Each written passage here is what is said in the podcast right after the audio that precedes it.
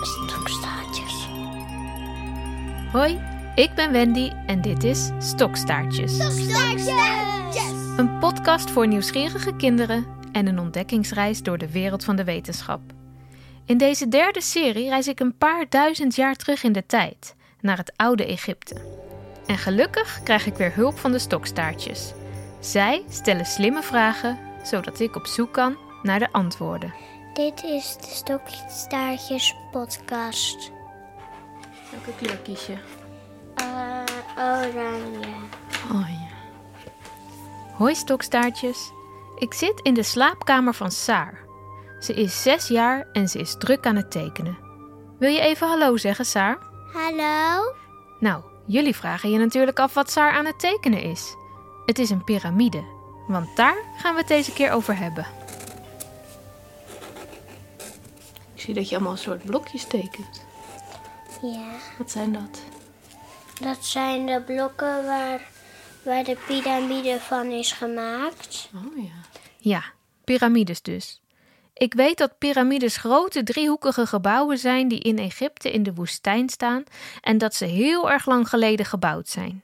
En Saar, wat weet jij al over piramides? Dat piramide is gemaakt voor de koning van Egypte. Als hij dood is gegaan, dan hebben ze dat speciaal voor hem gemaakt. Dan gaan ze daar een kist in leggen en dan stoppen ze daar de koning in. Dat klopt. De koning van Egypte heette een farao en die werd begraven in een piramide. En wat wil jij weten over piramides? Waarvan is piramide gemaakt? En waar denk jij zelf dat die van gemaakt is? Van zandblokken. Oké, het is dus tijd om weer op onderzoek uit te gaan. Ik ga naar het Rijksmuseum van Oudheden in Leiden. Daar kun je heel veel spulletjes uit het oude Egypte zien. Grafkamers, hiërogliefen, schatten en zelfs echte mummies. Ik ga praten met Petra Hogenboom. Zij is Egyptoloog. Dat is iemand die onderzoek doet naar het oude Egypte. Oké, ik ga de vraag van Saar aan Petra stellen. Waar werden piramides eigenlijk van gemaakt?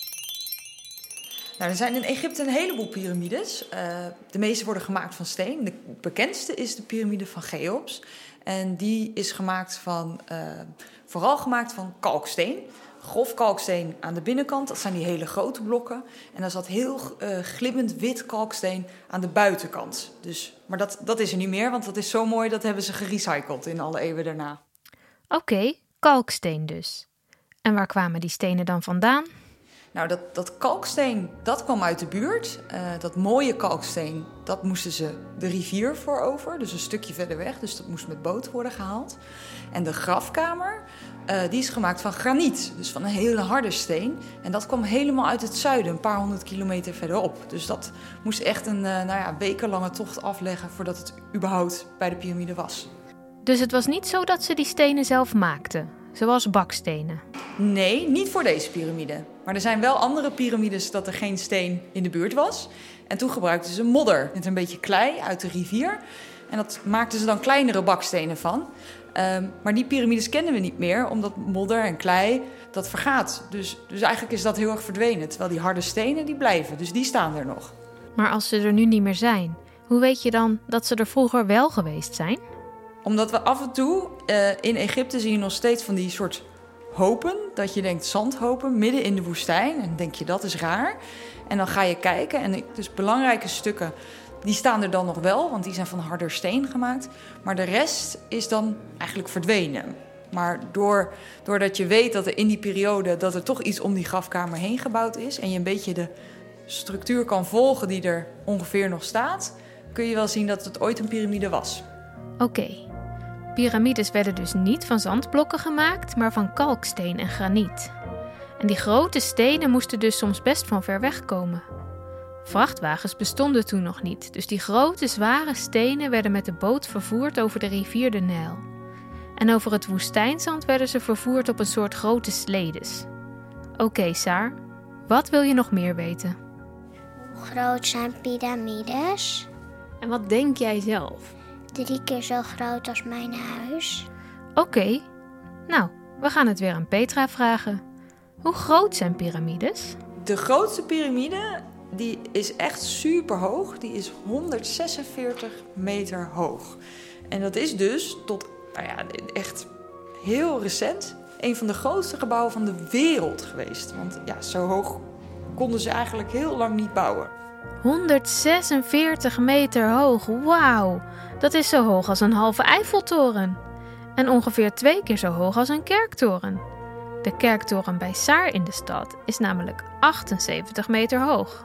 Daar ben ik een keertje in geklommen. Echt waar? Ja, met mijn broertje en papa. En toen ben ik helemaal naar dat uitzicht kijken. Echt waar? En was dat, was dat lang om naar boven te klimmen? Heel lang.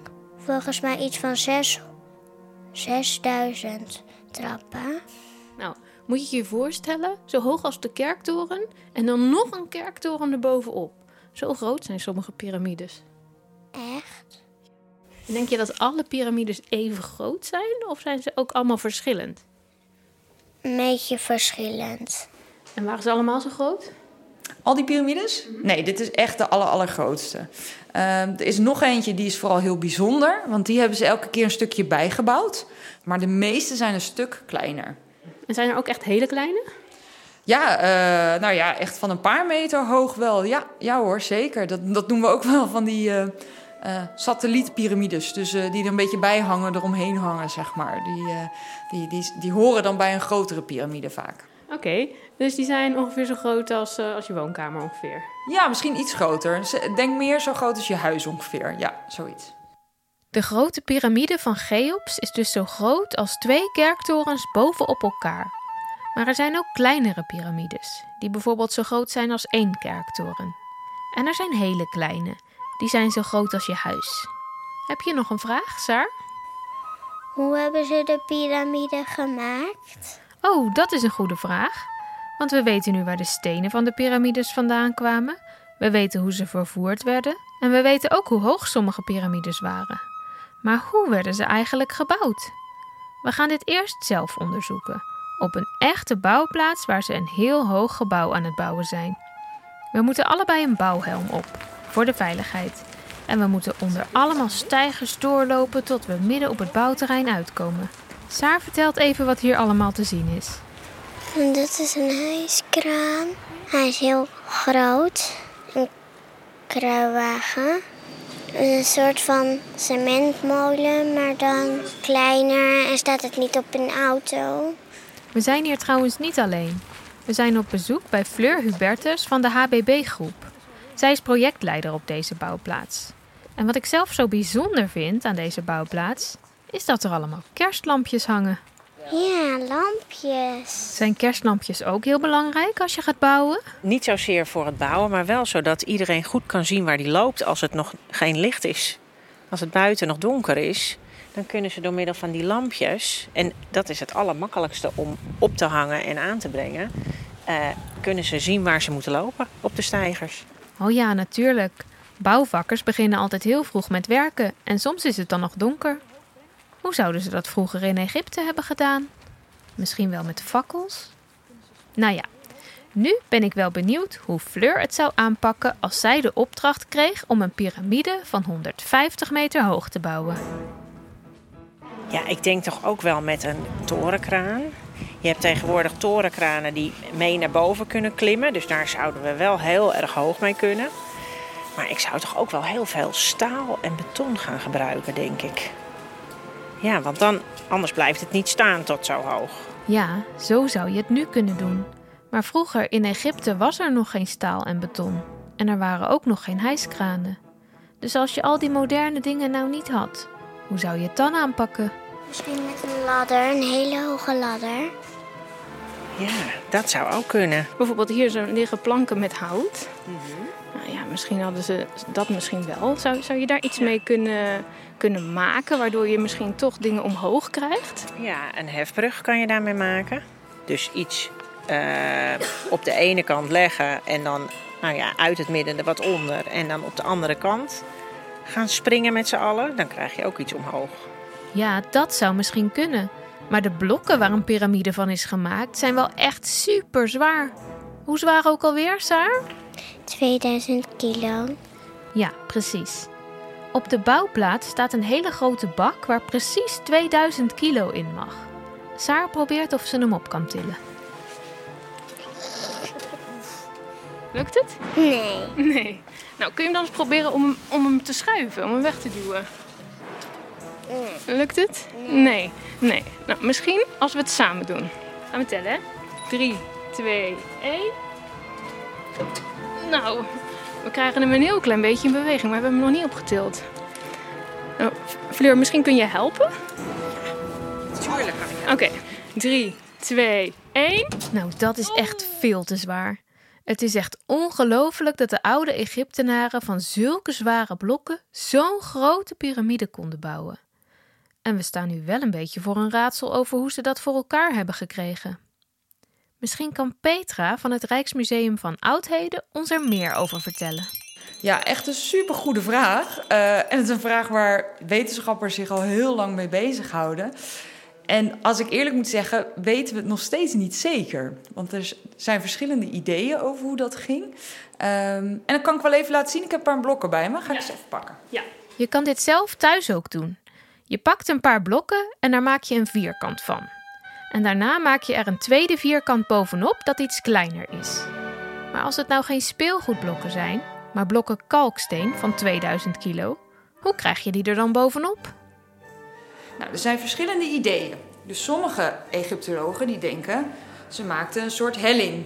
Dus misschien ken je dat wel van de parkeergarage, dat je zo stuk omhoog moet rijden. Nou, dan maken ze een helling en met de eerste verdieping erbovenop valt het nog mee. Dat is een korte helling. Maar als je verder naar omhoog gaat, dan moet die helling moet steeds hoger worden. En die kan niet te stijl worden, want dan krijg je zo'n heel zwaar blok. Dat was echt duizenden kilo's. Krijg je natuurlijk niet omhoog. Dus die helling die zou steeds langer en langer en langer moeten worden. Dus dat is een idee. Dat ze het met een zandhelling deden waar ze die blokken op sledes omhoog trokken. Een ander idee is dat ze een soort liftje bouwden waardoor ze elke keer trapje voor trapje één stukje omhoog gaan. Dus eigenlijk een soort van eerst je linkerbeen, dan je rechterbeen. En dat ze zo die blokken steeds verder omhoog doen. Dat moet je voor je zien als een soort hele hoge driehoekige kooi waar het blok in lag.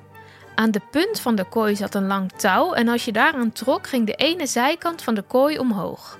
Daar legden ze dan een houten blok onder en dan trokken ze het touw de andere kant op, zodat ze onder de andere zijkant een houten blok konden leggen. En zo klom die kooi met het blok erin steeds hoger en hoger. Maar ja, dit is dus alleen maar een idee. De Egyptenaren hebben niet opgeschreven hoe ze de piramides hebben gebouwd. Dus zelfs wetenschappers weten nog steeds niet helemaal zeker hoe ze het hebben gedaan. Maar Saar krijgt wel inspiratie van al die grote bouwwerken. Wat voor gebouw zou jij wel willen bouwen als je later groot bent? Dan zou ik een heel hoog gebouw maken. Een beetje zoals het hier uitziet. Dat zou ik wel eens proberen. Ja, en zou je er dan ook zelf in willen wonen? Ja, Ja. En dan ook helemaal boven? ja.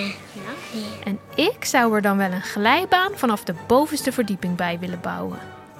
Dit was aflevering 1 van onze serie over het oude Egypte.